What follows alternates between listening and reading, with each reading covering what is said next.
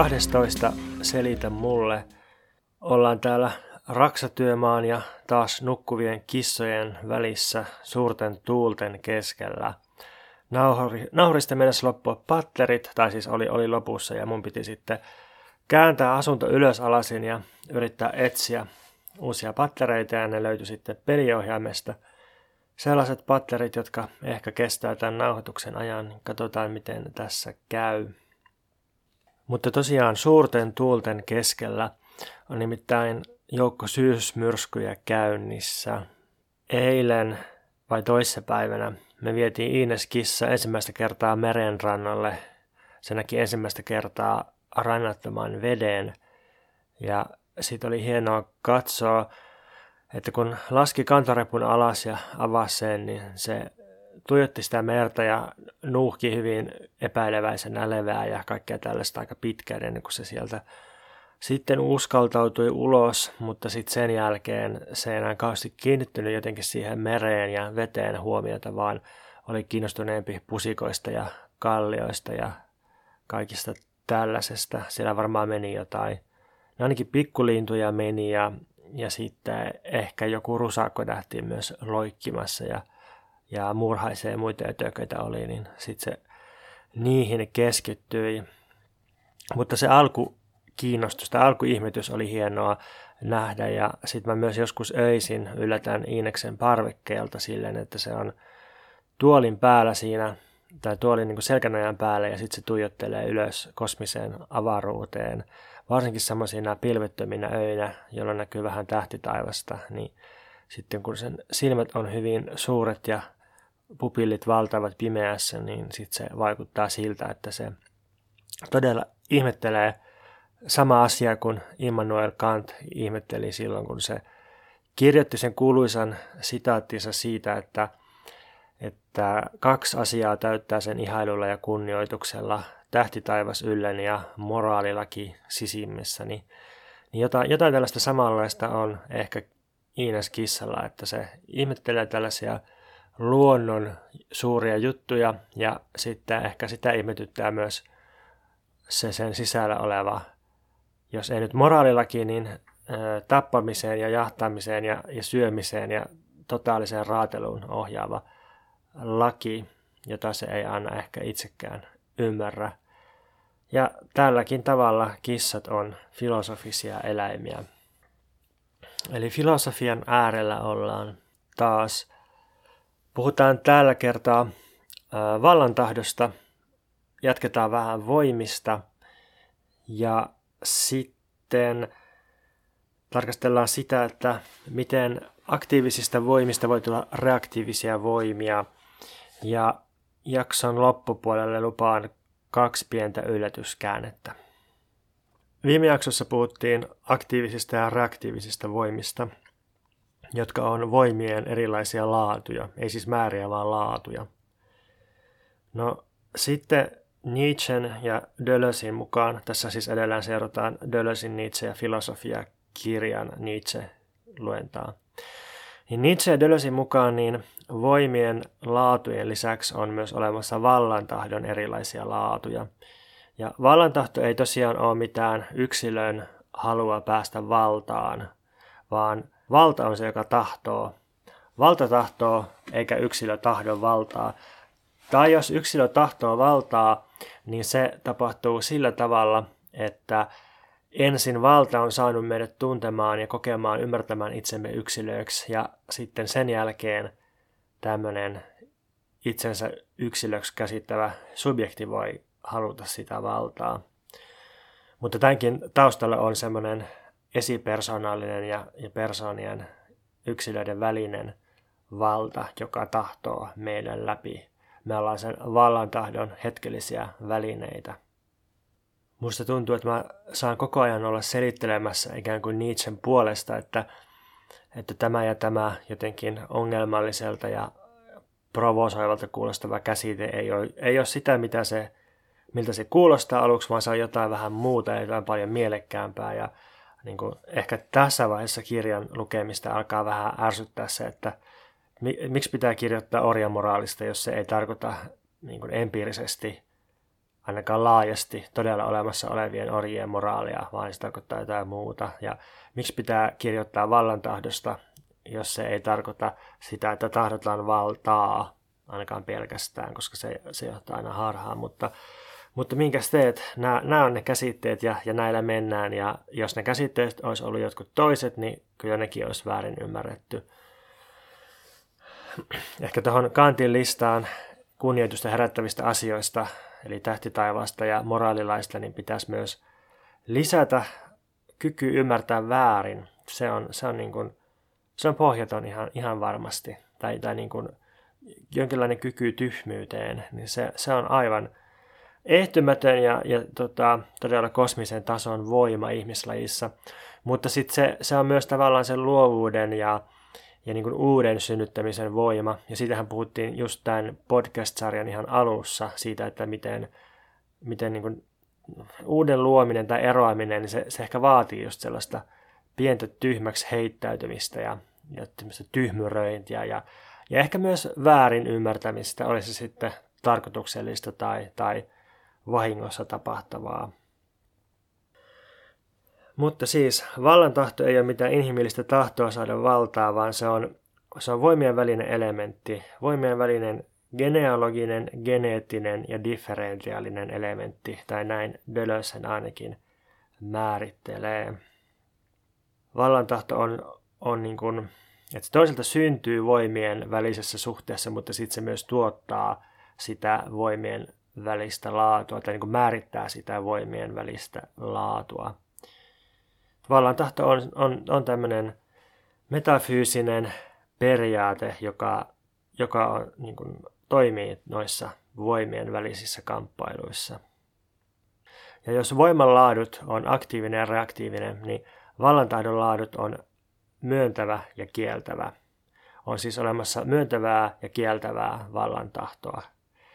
Ja nyt saadaankin tämmöinen kätevä nelikenttä, että, että tota, aktiiviset reaktiiviset voimat, myöntävät ja kieltävät tahdot, ja sitten voidaan katsoa, että, että aktiiviset voimat tuppaa liittyä usein myöntävään tahtoon. Aktiivinen voima myöntää ja reaktiivinen voima kieltää. Aktio eli toiminta ja myöntäminen on rikostovereita keskenään ja samoin reaktio ja negaatio on. Deleuze kirjoittaa, Myöntäminen saa meidät astumaan Dionysoksen tulemisen olemisen kunniakkaaseen maailmaan. Kielto työntää meidät huolestuttavalle pohjalle, josta reaktiiviset voimat ovat peräisin. Ja koen tässä tarpeelliseksi muistuttaa, että myös reaktiiviset voimat on edelleen voimia, ja samalla tavalla, samalla tavalla niin myös ei minkään haluaminen on haluamista. Jos, jos vihaa elämää tai jos kieltäytyy myöntämästä, niin tämäkin on jonkinlaista tahtomista ja haluamista. Et sekin on vallantahdon muoto, että, että toimii nihilistisesti ja tota, tai, tai kieltäytyy toimimasta tai, tai jotenkin niin yrittää kieltää kaiken ja, ja, ja niin kuin haluta ei mitään. Ja taas näkyy se, että miten Nietzschellä ei oikein ole tällaista ei-olemista tai, tai puolueettomuutta tai niin kuin totaalista passiivisuutta ei oikeastaan ole olemassa, koska se, niin kuin sekin on jotakin, sekin on jotain toimintaa ja sekin on jonkin haluamista.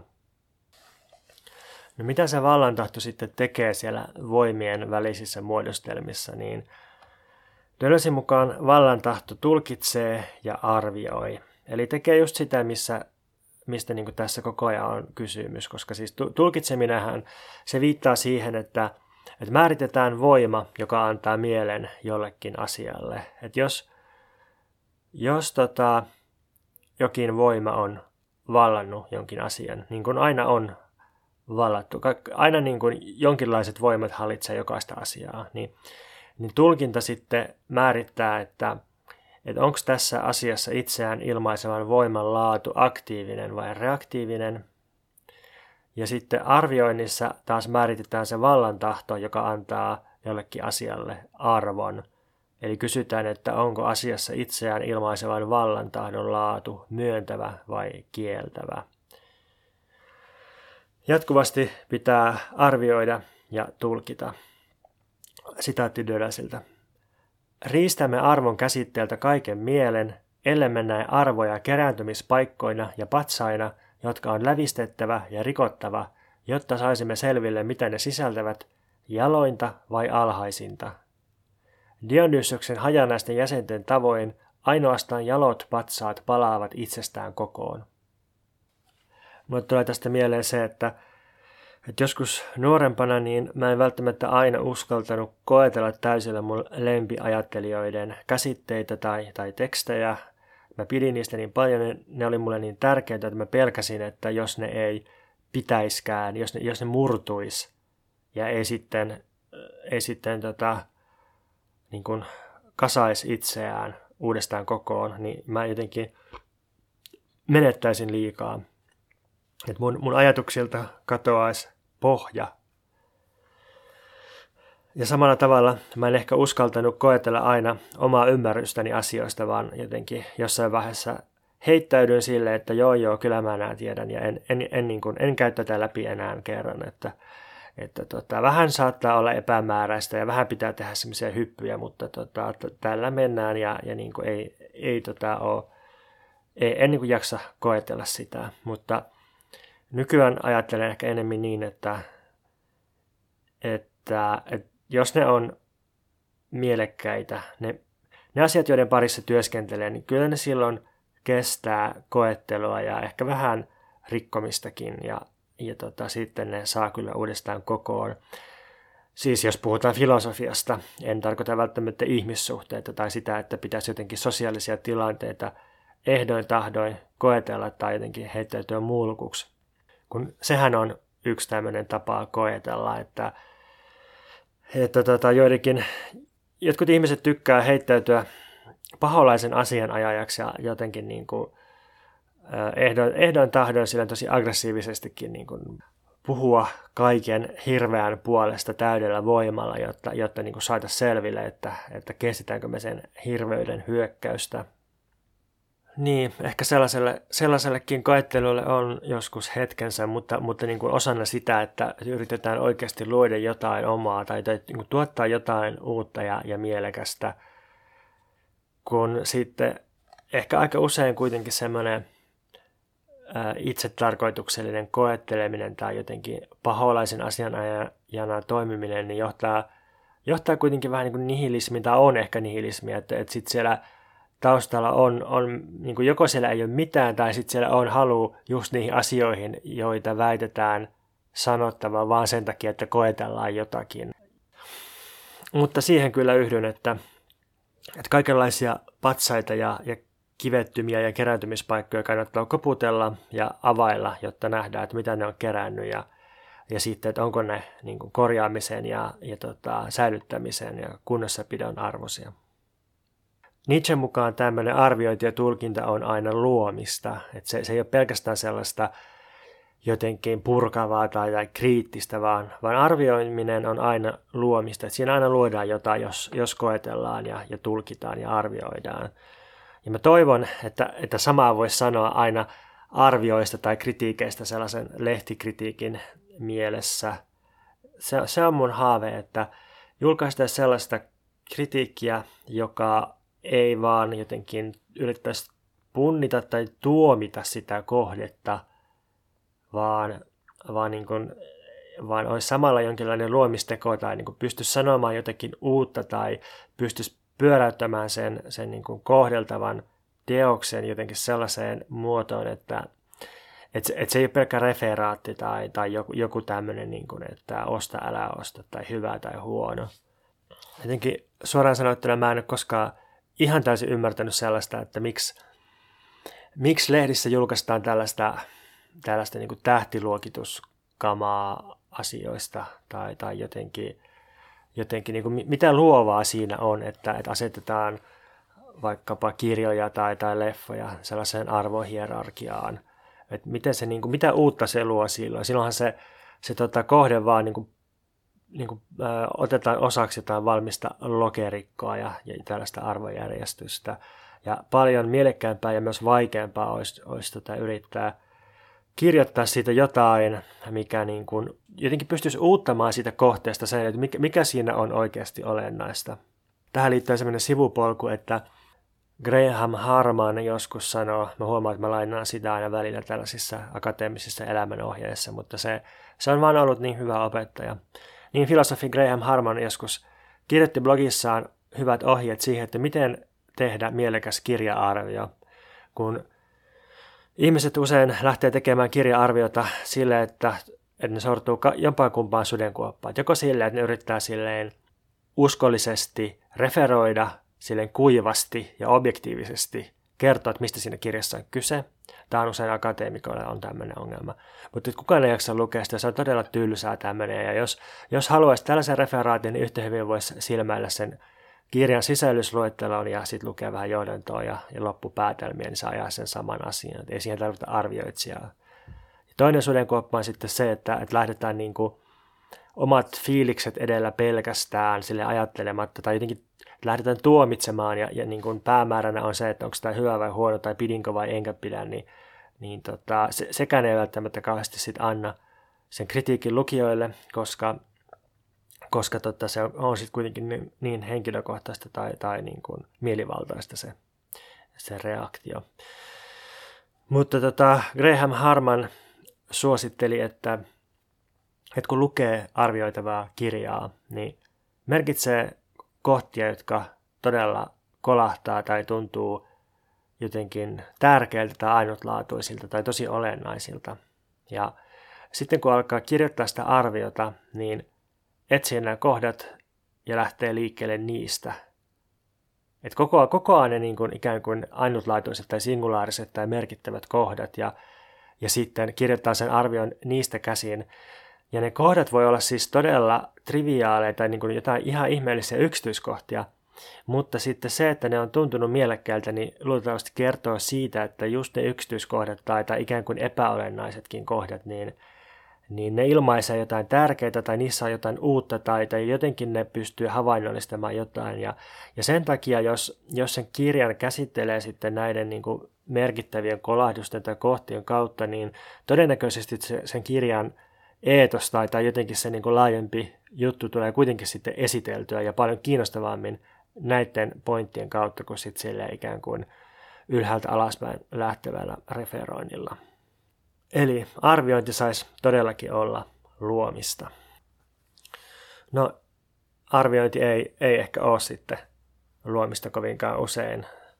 Deleuze kirjoittaa, että jos arvojen filosofian luoja Nietzsche olisi elänyt kauemmin, hän olisi nähnyt, kuinka kaikkein kriittisin käsite kääntyy palvelemaan kaikkein latteinta ja alhaisinta ideologista yhdenmukaisuutta. Kuinka arvojen filosofian vasaran iskut muuttuvat suitsutusastioiden suhahdukseksi. Kuinka polemiikki ja aggressiivisuus korvautuu kaunalla, olevan järjestyksen pikkumaisella vartijalla, vallitsevien arvojen koiralla. Tämä on musta kivasti ilmaistu. Jotenkin niin paljon siinä aikana, kun mä oon vaikka opiskellut, ihan jostain lukiosta lähtien, niin on aina toisteltu, että pitää opetella ja opettaa kriittistä ajattelua. Ja, ja sitten mitä se, mitä se niin kuin virallinen kriittinen ajattelu on tarkoittanut, niin usein, usein just tätä kaikkea latteinta ja alhaisinta yhdenmukaisuutta. Että, että kriittistä ajattelua on sitten se, että, että kaikki ajattelee samalla tavalla kriittisesti. Ja sehän ei sitten uhkaa yhtään ketään eikä yhtään mitään. Se on vaan tämmöinen niin kuin yksi yksi niin kuin tuotettu subjektiivisuuden muoto. Ja sitten toi, että arvojen filosofian vasaran iskut muuttuu suitsutusastioiden suhahduksiksi, niin näinhän filosofialle on käynyt, että se, se mikä joskus oli ehkä jotenkin vaarallista tai uhkaavaa filosofiassa, niin siitä on tullut sellaista niin kuin self-help-mössöä ja, ja tota, konsulttituubaa sitten talouskasvun ja, ja työkyvyn ja työtehokkuuden ylläpitämiseksi ja tuo, että polemikki ja aggressiivisuus korvautuu kaunalla ja, ja vallitsevien arvojen vahtikoiralla, niin sosiaalinen media on loistava esimerkki siitä, että, että silloin kun se tuli, niin, niin sitten se pystyi tuottamaan kaikenlaisia shokkeja, tai somen kautta pystyttiin oikeasti käymään todella tunkkasen ja, ja niin kuin yhdenmukaisen ja lattean ja, ja ylempi keskiluokkaisen median kimppuun. Ja blogeilla pystyttiin käymään vakiintuneiden kustantamoiden kimppuun ja, ja niin kuin kaikilla, kaikenlaisilla niin kuin sähköisellä julkaisemisella ohitettiin vanhat portinvartijat. Ja, ja sitä kautta some ja muutenkin netti, niin siellä toteutui mun mielestä tuossa 10, 15, 20 vuotta sitten, ehkä vielä senkin jälkeen, niin siellä toteutui tämmöinen luova aggressiivisuus ja polemiikki, joka sitten on vähitellen korvautunut kaunalla ja, ja sille, että sillä, että vaan niin kuin vartioidaan pikkumaisesti jotenkin kaikkein yhdenmukaisempia käytösnormeja ja, ja niin kuin hyvätapaisuuksia ja todistellaan toisille ihmisille, että, että itse ollaan ehdottomasti hyvä, hyviä ihmisiä. No miten tässä sitten käy tälleen? Tai tämä on ehkä niin kuin semmoinen jatkuvasti esillä oleva kysymys tämän Deleuzein Nietzsche-kirjan kanssa, että, että jos on niin uljaita ja, ja vallitsevia aktiivisia voimia, niin miten ne pystyy koskaan häviämään? Miten reaktiiviset voimat pystyy voittamaan aktiiviset voimat? Se ei tapahdu sillä tavalla, että reaktiiviset voimat yhdistyisi suuremmaksi voimaksi ja sillä tavalla kukistaisi aktiivisen voiman. Tässä ei kyse mistään sellaisesta, että on yksi valtava mammutti ja, ja sitten kymmenen heimolaista yhdistää voimansa ja piirittää sitä jollain kivikeihäillä. Et koska tässä voimien laadussa on kyse just laadusta eikä määrästä, niin, niin tota, reaktiiviset voimat ei voita jotenkin määrällä, vaan, vaan reaktiiviset voimat pystyy voittamaan sillä tavalla, että ne, ne purkaa aktiivisen voiman erottamalla aktiivisesta voimasta sen, mihin se pystyy tai erottamalla, erottamalla aktiivisen voiman siitä, mihin se pystyy. Reaktiiviset voimat erottaa aktiivisesta voimasta osaan sen voimasta tai melkein koko sen voiman. Ja kun näin tapahtuu, niin näistä reaktiivisista voimista ei tule itse aktiivisia, vaan, vaan toi aktiivinen purettu voima liittyy näihin reaktiivisiin voimiin ja muuttuu itse reaktiiviseksi uudella tavalla. Eli reaktion voitto tai taantumuksen voitto, reaktiivisten voimien voitto, niin se ei tarkoita suuremman voiman muodostumista, vaan se tarkoittaa voimien jakamista tai irrottamista. Mitä tämä nyt tarkoittaa, niin minusta tämä on aika, aika sille intuitiivisesti ymmärrettävissä, että jos, jos katsoo mihin kissa pystyy ja mitä se tekee, niin se piilottelee, se väijyy, se jahtaa, saalistaa, tappaa, syö, leikkii, hankkii jälkeläisiä, hoivaa niitä, tarvii paljon korkeita paikkoja, tai siis pystyy oleskelemaan korkealla helposti, pystyy skaalaamaan erilaisia tiloja todella vertikaalisesti ja, ja kolmiulotteisesti ja, ja liikkumaan akrobaattisesti ja, ja tota, pystyy haistamaan tehokkaasti, pystyy näkemään pimeässä, kuulo on myös hyvin tarkka ja niin edelleen, niin edelleen. Eli kissalla on paljon voimia ja on aika hieno katsella, kun kissa toimii tällaisena aktiivisena voimana tai aktiivisten voimien kautta tai, tai niin kuin niiden valitsemana. Mutta kissasta voi tehdä reaktiivisen, surullisen, apaattisen kotikissan erottamalla sen siitä, mihin se pystyy. Eli siis estämällä, estämällä siltä sen lajityypillisen toiminnan. että jos sillä ei ole mitään jahdattavaa, jos sillä ei ole mitään piilopaikkoja, jos ei se pääse nuhkimaan ja, ja ulkoilemaan ja, ja tutkimaan ja niin edelleen, niin silloin reaktiiviset voimat saa siinä vallan ja, ja siitä tulee, tulee tämmöinen niin kuin kielteinen kissa. Tai, tai jos tätä on ihminen, joka, joka kokee jonkinlaista itsensä ilmaisemisen tarvetta tai tällaista luomisen tarvetta ja, ja sille sopiman luomisen väline on vaikka musiikki tai kirjoittaminen. Ja jos siltä ihmiseltä estetään toistuvasti semmoinen musikaalinen tai kirjallinen itseilmaisu, jos sieltä viedään välineet pois tai jos sitä jotenkin syyllistetään siitä, niin silloin se erotetaan siitä, mihin se pystyy. Ja siitä tehdään reaktiivinen. Ja Niinpä, kun tässä eletään kapitalismissa, jossa meitä jatkuvasti syyllistetään erilaisista asioista ja, ja meidän arkea, meidän, meidän tota, ajankäyttöä ja energiankäyttöä määritellään hirveästi ulkoa käsin, niin ei varmaan ihme, että meistä tulee hyvin reaktiivisia ja katkeria ja kaunaisia ihmisiä. Sitaatti. Kaikki se, mikä jakaa voiman, on reaktiivista.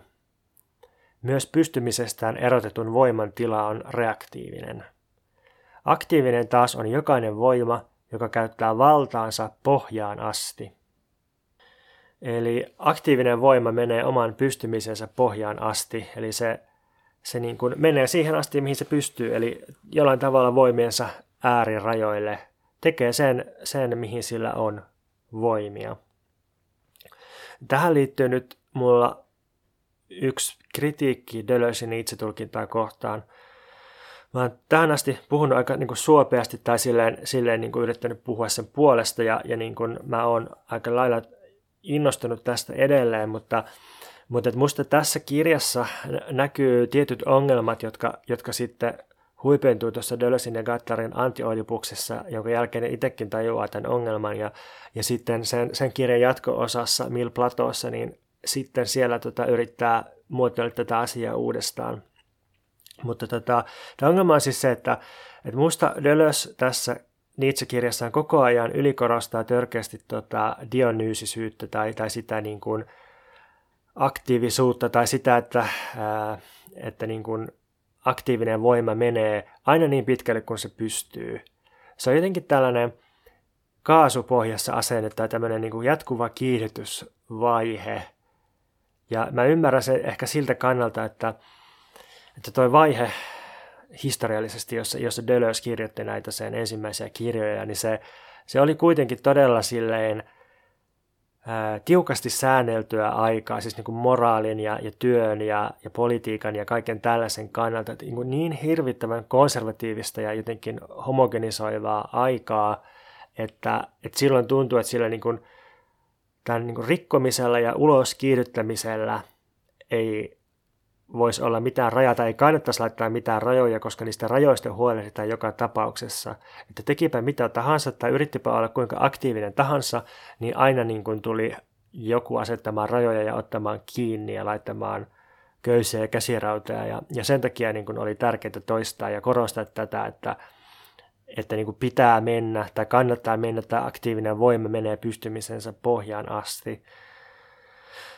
Mutta, mutta et, sitten Nietzschellä itsellään, no ehkä siinä vaiheessa, kun se alkoi kohota kohti tuota romahtamista, niin sillä oli kyllä ihan samanlainen tällä pohjassa menoa, mutta, mutta että aikaisemmin sillä, sen, sillä oli pointtina just toi, että, että elämää ei voi elää pelkästään dionyysisesti tai aktiivisesti, vaan tarvitaan myös sitä apollonisuutta, tarvitaan sitä rajanvetoa, tarvitaan representaatioita ja, ja tarvitaan myös reaktiivisuutta –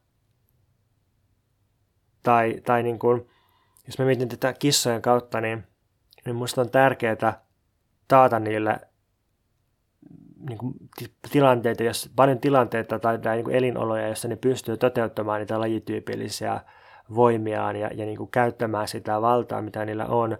Mutta mä todellakin aion olla jatkossakin reaktiivinen mun kissoja tai meidän kissoja kohtaan, koska, koska sitten jos, jos niille annettaisiin niin tehdä kaikki se, mitä ne tekee, niin sittenhän ne niin kuin tuolla tappaisi äh, lähipiirin linnut ja ehkä jäisi itse auton alle ja niin kuin tuottaisi ihan, ihan niin kuin kestämättömän lauman jälkeläisiä ja, ja tota, se, se ei olisi niin hyväksi niille eikä, eikä niin ympäristölle eikä meille eikä, eikä niin oikein kenellekään. Ja siksi tarvitaan myös sitä säätelyä ja, ja reaktiivisuutta. Ja ja tämä, tämä on niin jotenkin niin vähän nihkeä pointti, koska, koska sitä, sitä niin kuin reaktiivisuuttahan meiltä ei puutu, ja sit sitä on ihan liikaa varmaan meidän kaikkien elämissä.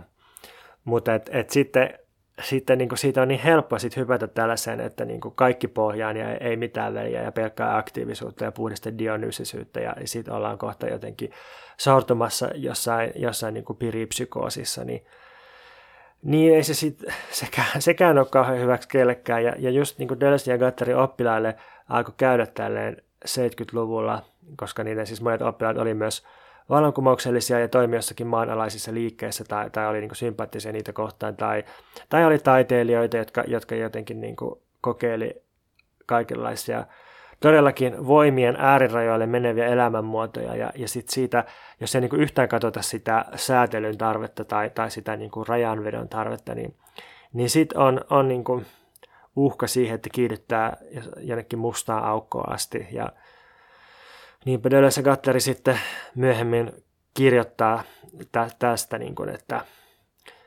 että, tota, että kyse on oikeasti niin kuin sommitelmista ja asetelmista, ja, ja, ja jos, jos kiihdyttää ilman nyansseja, tai, tai jos, jos on aktiivinen niin kuin brutaalisti, pelkällä brutaalilla aktiivisuudella, niin, niin sitten voi, voi todellakin sortua mustaan aukkoon.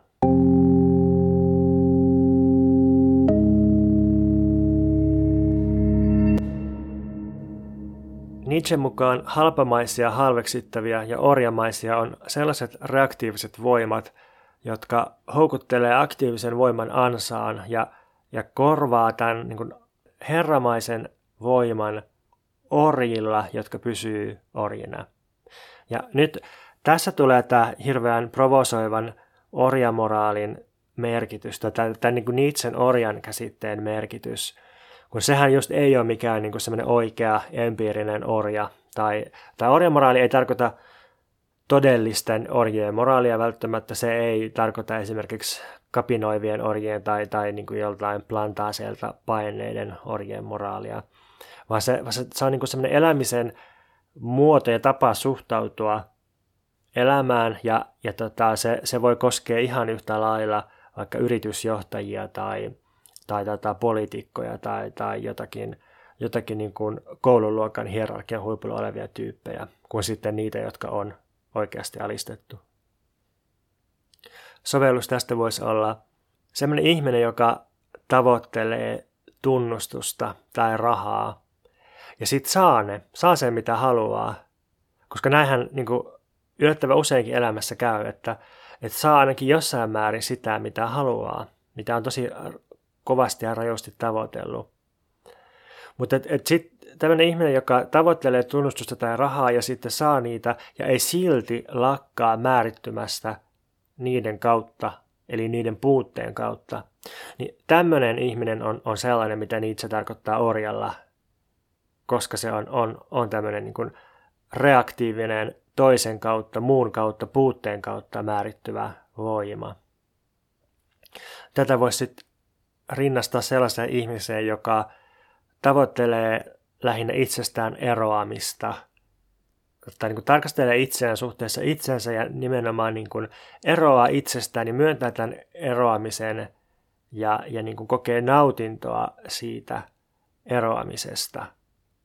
Ja kokee nautintoa myös liittymällä, kytkeytymällä toisiin ruumiisiin, jotka nostaa omaa toimintakykyä, mikä, mikä on sitten se juttu, mitä Deleuze aina toistelee Spinozan yhteydessä ja josta voidaan puhua myöhemmin.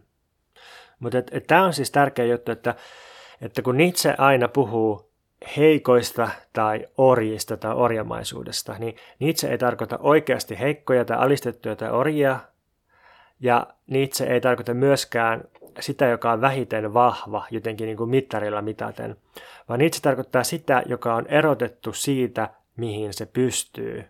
Oli se voima sitten mikä tahansa. Sitaatti Deleusiltä.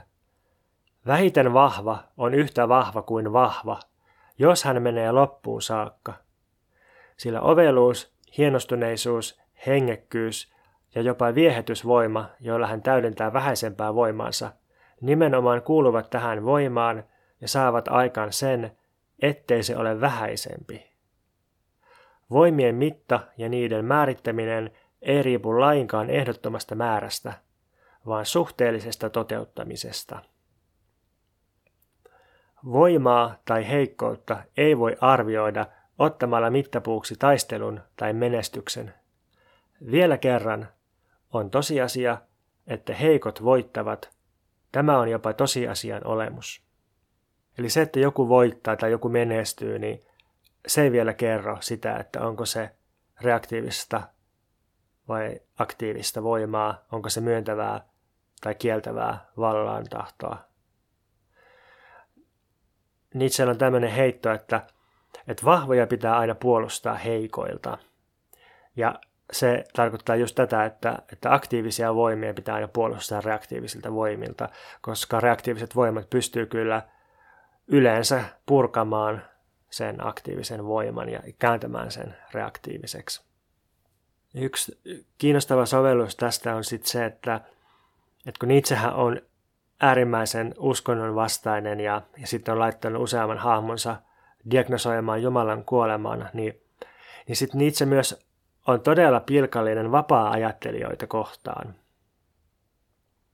Deleuze kirjoittaa niin kuin, ikään kuin Nietzschen suulla, että ähm, vapaa-ajattelijan ateistisuuteen ei voi luottaa, vaikka hän olisi demokraatti ja sosialisti.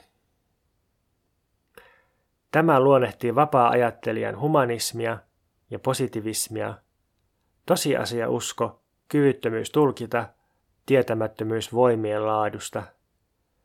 Heti kun jokin näyttäytyy inhimillisenä voimana tai inhimillisenä tekona, vapaa-ajattelija taputtaa käsiään kysymättä itseltään, onko tämä voima alhaista uutetta ja tämä teko korkean teon vastakohta.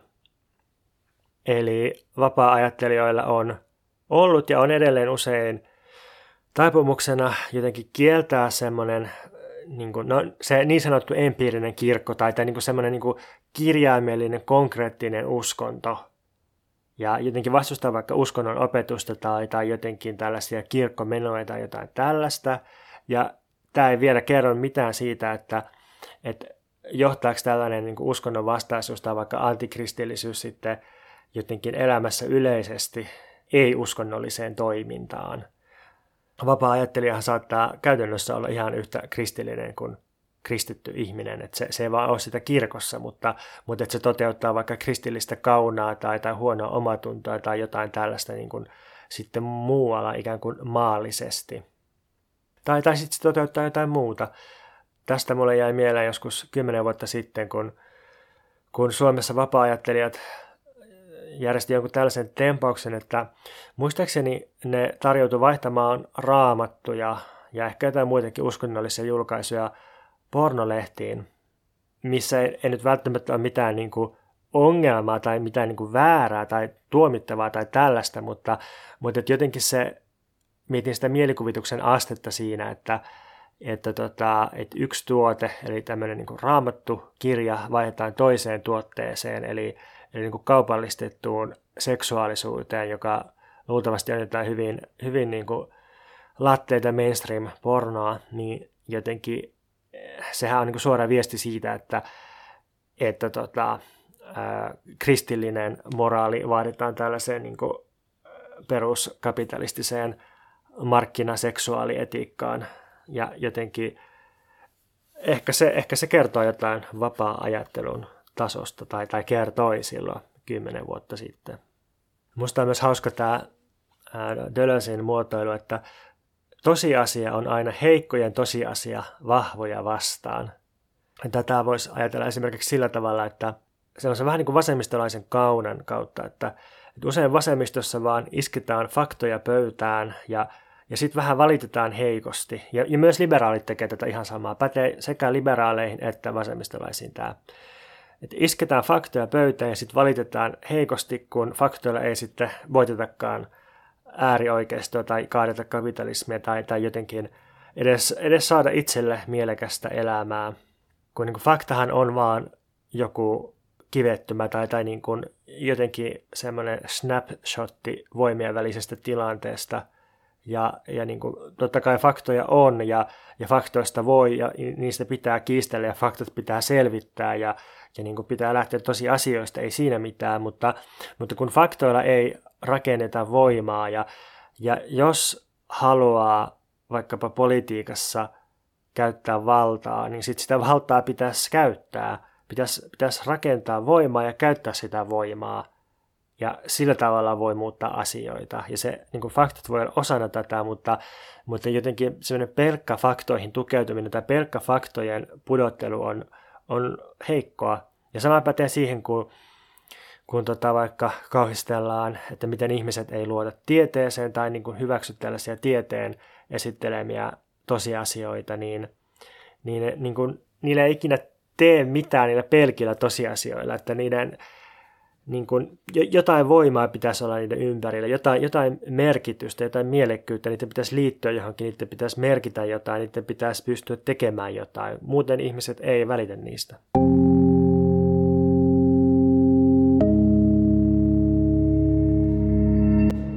niin, tehdäänpä sitten jonkinlaista yhteenvetoa näistä voimista ja, ja tota, tahdoista. Eli reaktiivinen voima tavoittelee hyötyä, sopeutuu ja rajoittuu. Reaktiivinen voima erottaa aktiivisen voiman siitä, mihin se pystyy. Se kieltää aktiivisen voiman tai ehkä jopa kieltää itsensä tai kääntyy itseään vastaan.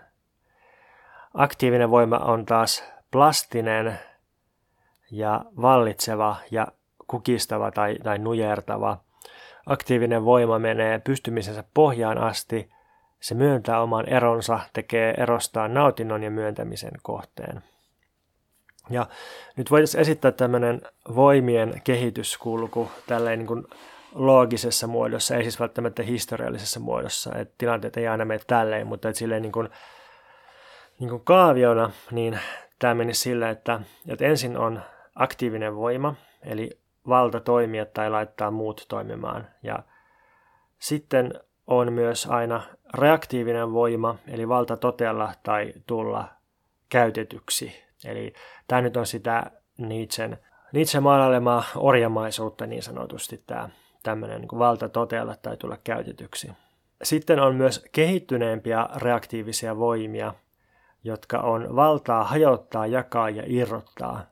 Tätä voisi kutsua vaikka papin voimaksi, koska se on varmaankin sitä, mitä papit on, ainakin kristilliset papit on perinteisesti tehnyt, että ne on, ne on just niin kuin irrottanut ihmisiä siitä, mihin ne on pystynyt ja, ja asentanut sitä huonoa omatuntoa ja syyllisyyttä ihmisten sisään ja, ja niin kuin kertonut, että, että miksi ne ei saa tehdä joitakin vaikkapa nautinnollisia tai toimintakykyä lisääviä asioita. Eli jotenkin rajoittanut ja, ja jakaneet ihmisiä tälleen ja jakaneet ihmisiä paitsi toisistaan, niin myös itsestään. Sitten on neljänneksi niin kuin kaikkein kehittyneen reaktiivinen voima, reaktiiviseksi muuttunut aktiivinen voima, joka on tällaista niin kuin itseään vastaan kääntynyttä tai sisäistettyä reaktiivisuutta, joka se saa siis valtaa jakautua tai valtaa, valtaa irrota ja, ja kääntyä itseään vastaan, niin se on just tätä kristinuskon mukana tuomaa huonoa omatuntoa.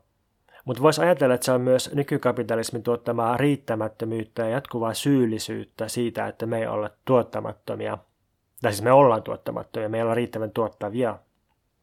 Ja tällä tavalla voisikin ajatella, että, että tämmöinen kapitalismi, kutsuuko sitä nyt sitten uusliberaaliksi kapitalismiksi tai miksi, niin, niin, niin se on oikeastaan niin kuin kristinuskon kaikkein hirvein ja kehittynein kultti, jossa, jossa se, se tota, syyllisyys ja huono omatunto ja riittämättömyys, niin se, se ei koske vain jotain käytösnormeja tai jotenkin tällaista niin kuin Jumalalle rukoilua, vaan se, se on niin ympärivuorokautista ja, ja, ja liittyy siihen, että me koetaan itsemme täysin riittämättömäksi kilpailussa ja ja tuottamattomiksi ihmisinä. Ja nyt Ines Kissan vallan tahto tuolla manifestoituu oven takana. Se on just herännyt päiväuniltaan ja jotenkin silloin tänään joku tämmöinen läheisyyden kaipuu juttu. Se tuli mun syliinkin tässä päivällä, mitä se ei yleensä koskaan tee. Että se, se on enemmän tämmöinen niin action kissa kuin mikään sylikissa. Mutta tänään on joku tämmöinen, ehkä se johtuu näistä syysmyrskystä ja nyt mä ehkä avaan oven ja päästän sen tänne nauhoitusstudioon eli vaatekaappiin.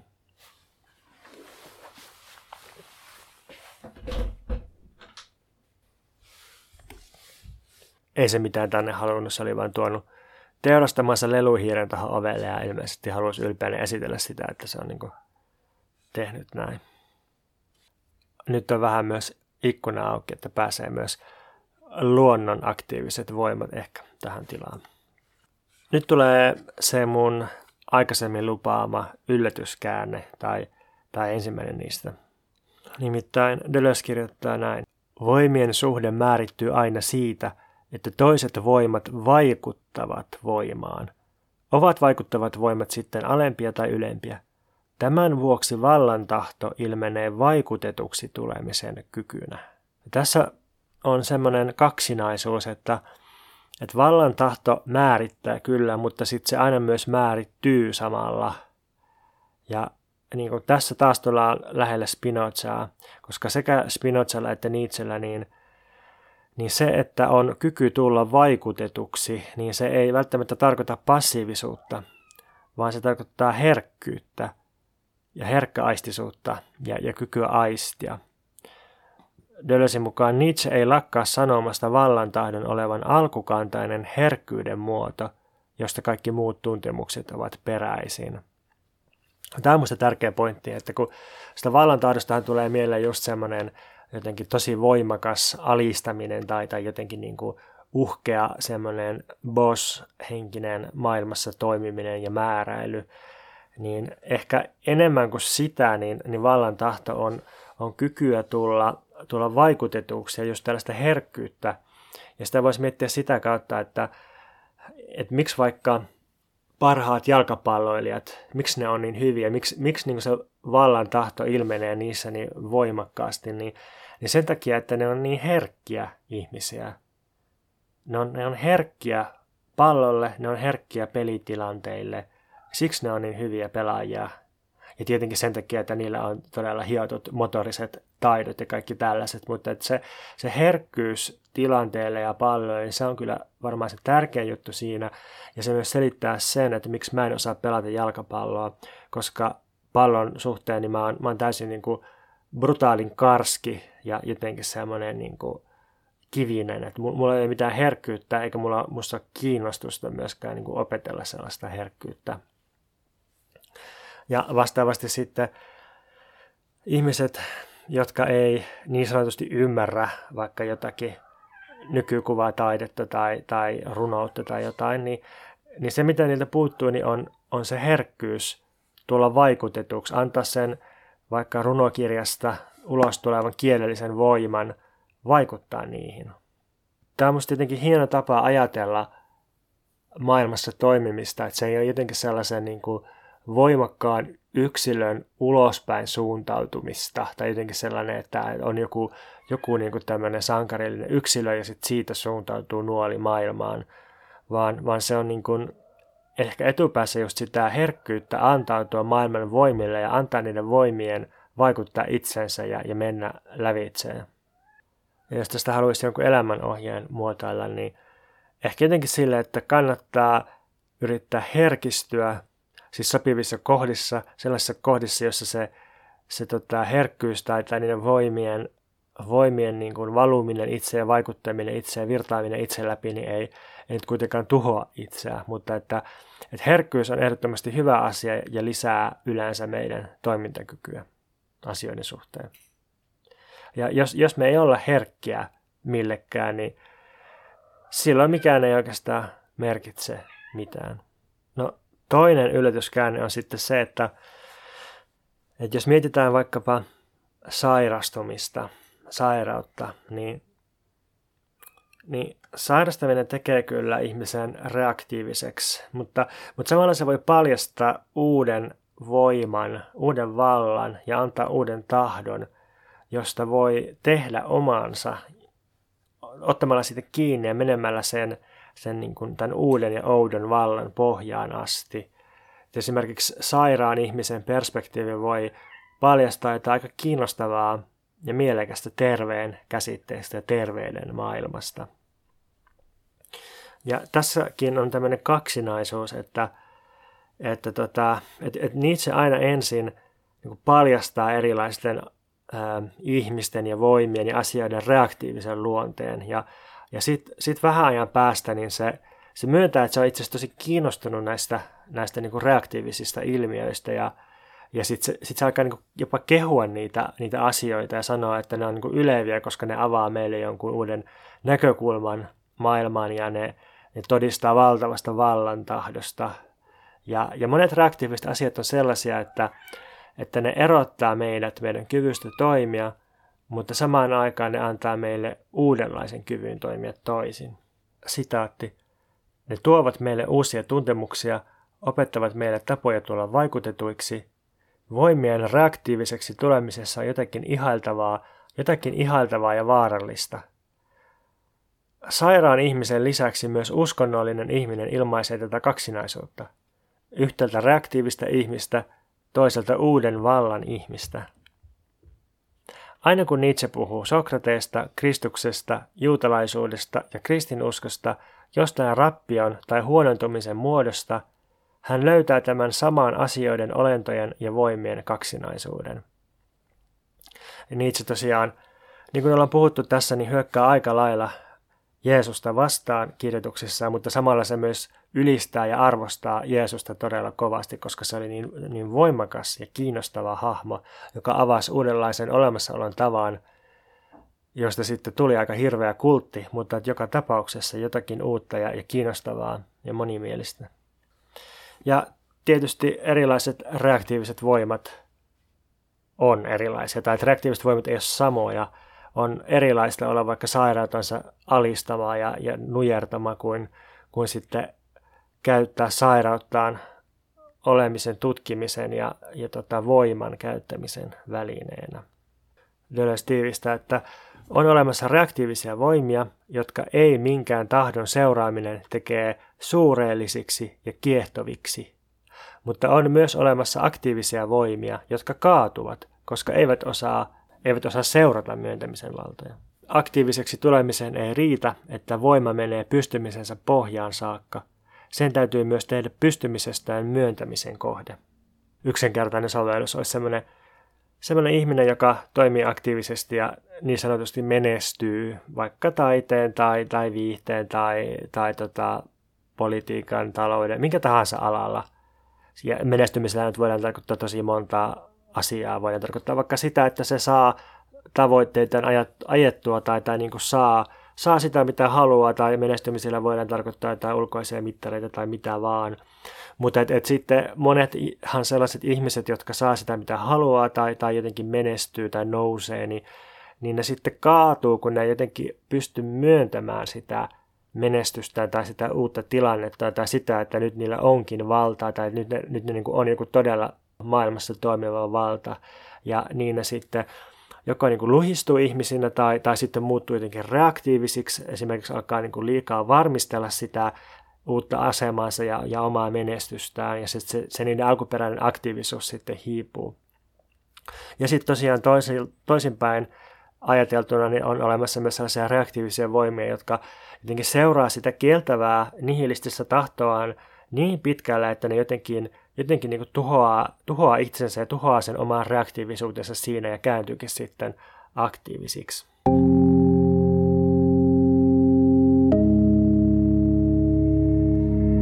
ehkä pitää esittää vielä, vielä niin kuin täsmällisemmin se kysymys, että miten voi tulla aktiiviseksi? Miten voi antaa aktiivisten voimien vaikuttaa itsessään ja toimia itsessään?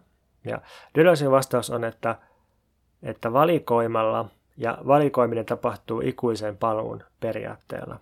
Toi, toi Kantin moraalilaki, jota se sisimmissään ihaili ja kunnioitti, niin sehän kuuluu jotenkin silleen, että – toimi aina, toimi aina siten, että, että tahtosi takana oleva periaate voitaisiin yleistää kaikkia koskevaksi laiksi. Tai toimi aina niin kuin haluaisit muidenkin toimivan. Eli, eli niin kuin, toimi sellaisen periaatteen mukaan, joka voitaisiin yleistää, yleistää yleiseksi ja, ja tota, ehdottomaksi. Mikä, mikä on niin semmoinen jotenkin ää, aika, aika niin jyrkkä ja, ja vaan niin kuin, niin kuin saksalaisen filosofian kielellä muotoiltu versio siitä, siitä tota, vanhasta moraalisäännöstä, että, että, että kohtele muita niin kuin haluaisit, että he kohtelevat sinua tai, tai niin kuin, että toimi sillä tavalla, että se voidaan, voidaan niin kuin yleistää yleiseksi muidenkin toiminnaksi. Niin sitten Nietzschellä on tästä uusi muotoilu tai oma muotoilu, oma, oma tämmöinen niin kuin, ää, käytännöllinen periaate, joka Dölösin sanoin kuuluu näin. Mitä tahdotkin, tahdo sitä niin, että tahdot myös sen ikuista paluuta. Nietzschellä on tuosta ikuisen paluun ajatuksesta erilaisia kosmologisia ja ontologisia ja, ja muita, muotoiluja, jotka on enemmän tai vähemmän mielekkäitä mun mielestä, mutta tämä, tämä eettinen muotoilu, tämä on musta aika kiinnostavaa. Ja tässä on siis semmoinen, semmoinen niin taustalla, että Deleuze kirjoittaa, että Nietzscheä lannistaa yksi asia maailmassa. Pienet korvaukset, pienet nautinnot, pienet ilot. Kaikki, mikä sallitaan itselle kerran, vain kerran. Kaikki se, mitä ei voi tehdä uudelleen huomenna kuin sillä ehdolla, että sanoo itselleen edellisenä päivänä, huomenna en enää tee sitä. Ja jos nyt noudattaisi tämmöistä eettistä ikuisen paluun periaatetta, että mitä tahdotkin, tahdo sitä niin, että tahdot myös sen ikuista paluuta, niin, niin silloinhan tämmöinen niin pikkumaisuus häviää, että, että kun usein ihmiset pitää yllä niille haitallisia niistä reaktiiviseksi tekeviä addiktioita, sillä tavalla, että ne ajattelee, että no vielä yksi kalja tai vielä yksi tupakka, tai huomenna, mä lopetan tämän, tämän niin kuin haitallisen asian. Ja, ja sitten sit just tämä ajatus siitä, että, että, tota, että niin kuin, tämä ei toistu loputtomiin, että on, on vain tämä yksi vielä, niin, niin se niin kuin mahdollistaa sen ylläpitämisen. Ja eihän se niin kuin melkein koskaan lopu siihen, tai eihän se ole niin kuin viimeinen kalja tai, tai viimeinen tupakka tai, tai tota, viimeinen työpäivä siellä haitallisessa työpaikassa. Se, niin kuin, se ajatus siitä viimeisestä, joka on aina niin kuin siirtyy seuraavaan ajatukseen viimeisestä, niin se on se, millä me kestetään sitä niin kuin pikkumaisuutta ja sitä hirveyttä. Mutta sitten jos me ajateltaisiin, että, että kaikkea mitä me tahdotaan, niin meidän pitäisi tahtoa sillä tavalla, että me tahdotaan myös sen ikuista paluuta, niin silloin, silloin niin kuin kaikki tämmöinen pikkumaisuus tuhoutuu täysin, koska, koska tota, sit se, joko se asia muuttuu aidosti tahdotuksi, ja niin kuin rehellisesti myönnetyksi, tai sitten sitä asiaa ei tapahdu. Dölösin sanoin, laiskuus, joka tahtoisi ikuista paluutaan, typeryys, alhaisuus, painavuus, ilkeys, jotka tahtoisivat ikuista paluutaan. Se ei enää olisi samaa laiskuutta, samaa typeryyttä. Ikuisen paluun ajatus valikoi, se saa tahtomaan jotakin kokonaan. Vaikka laiskuus, niin sehän voi olla hirveä asia. Että se voi olla sellaista, että ei saa aikaiseksi ja, ja kokee niin kuin semmoista huonoutta ja, ja kurjuutta ja just sellaista reaktiivisuutta ja jotenkin kokee olemassa rajoittunut ja jotenkin toimintakyvytön, saamaton, surullinen. Tai sitten laiskuus voi olla tosi iloinen asia. Se voi olla sitä, että niin kuin iloisena ja ylpeästi myöntää sen, että, että on, on laiska sillä hetkellä tai laiskottelee. Tai vaikka miksei, että on, on niin kuin laiska ihminen kokonaisuudessaan. Ja tällöin laiskuus on myöntämisen ja, ja ilon lähde. Ja ehkä sitten siitä rehellisestä laiskuttelusta sitten voi syntyä jotain mielekästä myös.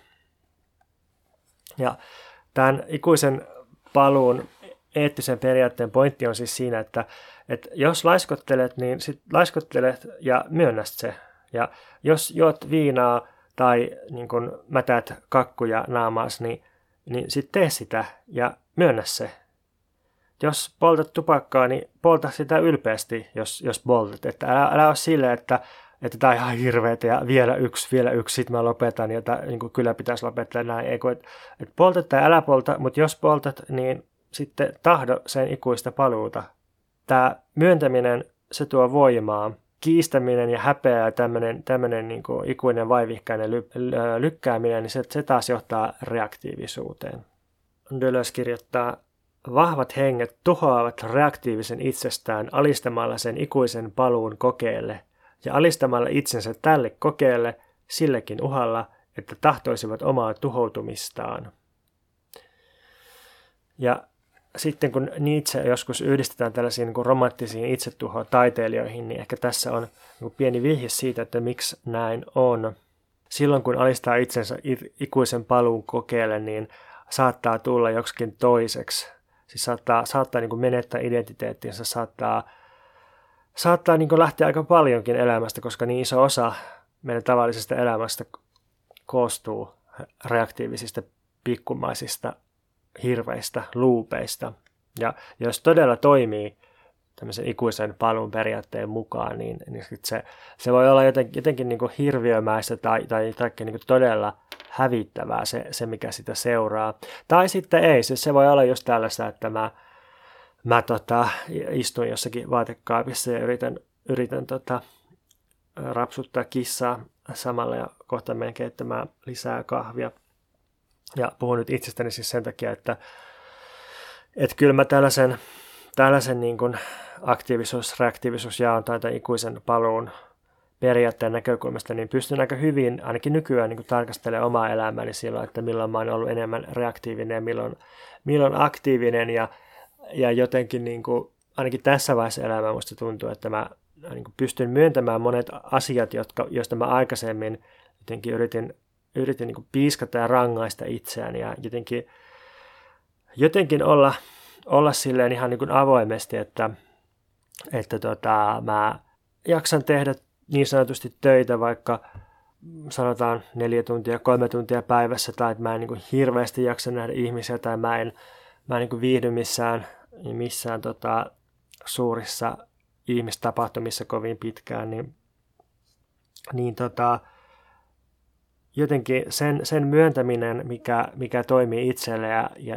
mahdollistaa itselle ää, niin kuin sen itse, itsensä myöntämisen ja jotenkin niin kuin nautinnon ja, ja itsestään eroamisen, niin se on, se on niin kuin asia, joka on helppo sanoa, mutta sitten jotenkin työläämpi ja vaikeampi ollut myöntää käytännössä. Mutta kyllä mä nykyään voin, voin niin aika hyvin sanoa, että et, et usein kun mä oon ollut yksin jossakin käymässä tai, tai sitten lukenut jossain parvekkeella yksin tai, tai vaikka jo, juonut kahvia ja tuijotellut puita ja silitellyt kissoja, niin, niin sellaiset on sellaisia hetkiä, joiden ikuista paluuta mä voisin ihan hyvin tahtoa. Että mä, mä niin kuin kestäisin sen, tai että niin kuin se, se on mulle hyvä ajatus, että, että tämä hetki tulisi, tulisi toistumaan ikuisesti. Tämä, tämä on niin kuin jotain niin mielekästä ja, ja hyvää, että mä voisin tehdä tämän uudestaan ja uudestaan ja uudestaan. Ja aina, aina tietysti erilaisena ja ainutlaatuisena. Mutta joka tapauksessa mieluummin sellaisen ikuinen paluu kuin joidenkin hirveiden seurapiiritapahtumien tai, tai kokousten tai, tai joidenkin, joidenkin niin tuollaisten tilanteiden, jotka mä koen reaktiivisesti. Mutta tämä on siis ikuisen paluun perusajatus, eli olemisen valikointi sillä periaatteella, että, että mihinkä ikuista paluuta me tahdottaisiin tai, tai ainakin kestettäisiin. Ehkä tahdottaisiin, tahtominen aktiivista. Minkä ikuista paluuta me halutaan. Tämä olemisen valikointi ja, sen, sen niin kuin valikoidun ja myönnetyn paluu, niin se on myös se periaate, jota Deleuze soveltaa aina, kun se kirjoittaa jostakin filosofeista, että se, se just ei yritä tehdä sellaista niin kuin referaattia, mikä nyt on varmaan tullut aika selväksi tässä podcastissa, vaan se yrittää, yrittää niin kuin valikoida sen, minkä ikuista paluuta tästä ajattelijasta sen tuotannosta se tahtoo, ja sitten se, sit se niin kuin myöntää, myöntää nämä elementit ja, ja niin kuin siitä tekee kirjan. Ja mä ehkä yritän tehdä samaa vaatimattomasti tässä podcastissa Deleuzeista, että mä en, en niin kuin käy läpi kaikkea, mikä siihen liittyy, vaan yritän niin kuin haarukoida ja valikoida sieltä sen, minkä ikuista paluuta filosofiassa ja podcastissa mä tahtoisin. Ja jos joku haluaa, että tämä podcast palaa ikuisesti tai ainakin jonkun aikaa, niin saa liittyä Mikä meitä vaivaa tukijaksi Patreonissa patreon.com kautta Mikä meitä vaivaa. Ja tää, mä mainostan tätä yhteispatreonia sen takia, että, että nykyään niin, niin suurin osa siitä, mitä mä teen tai mitä Veikka Lahtinen tekee, niin taitaa tapahtua jotenkin sellaisessa, jos ei suorassa yhteistyössä, niin virtuaalisessa yhteistyössä, joka niin kuin tukee toinen toistaan, vaikka ei, ei silleen niin kuin käytännössä tekisi asioita yhdessä. Ja sen takia mä ajattelen, että tämän meidän yhteisprojektin tukeminen niin tukee myös tätä podcastia. Ja tuttuun tapaan saapi lähettää palautetta Instagramissa at purokup tai sitten mailitse pontus.purokuru at gmail.com. Ja tämä on nyt se kohta, missä mä aina valehtelen kuuntelijoille, että, että seuraavassa jaksossa mennään vähän lujempaa kirjassa tai, tai siirrytään seuraavaan kirjaan tai jotakin tällaista, mutta mulla on edelleen semmoinen olo, että tämä on niin kuin semmoinen runsauden croissant, tämä Deleuzein Nietzsche-kirja, että, että sitä tongitaan – vielä ensi kerrallakin, mutta, mutta tota, sitten tulee ehkä vähän, vähän jotakin uutta tästä kirjasta, mutta katsotaan. Ja nyt mä lähden keittämään sitä kahvia ja mä, tota, mä kyllä ajattelen, että aamukahvi tai, tai iltapäiväkahvi, mikä tahansa kahvi, niin se on kyllä semmoinen hetki, että sen, sen niin kuin ensimmäisen siemaisun ikuista paluuta voi kuka tahansa kahvinjoja tahtoa.